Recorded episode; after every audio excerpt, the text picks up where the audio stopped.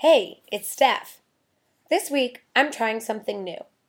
I'm joining in the Gratitude Tuesday movement and sharing publicly something that I'm grateful for on a Tuesday. Get it?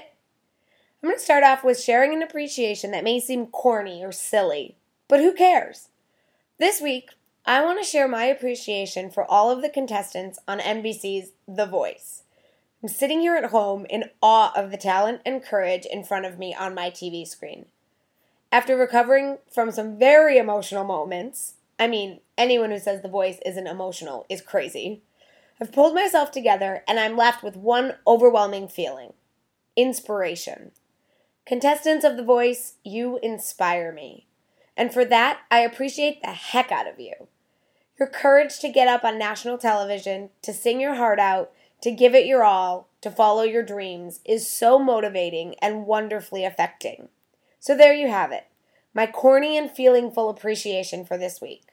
I appreciate anyone, particularly a contestant on The Voice, who has the guts to give it their all in following their dreams. So thanks.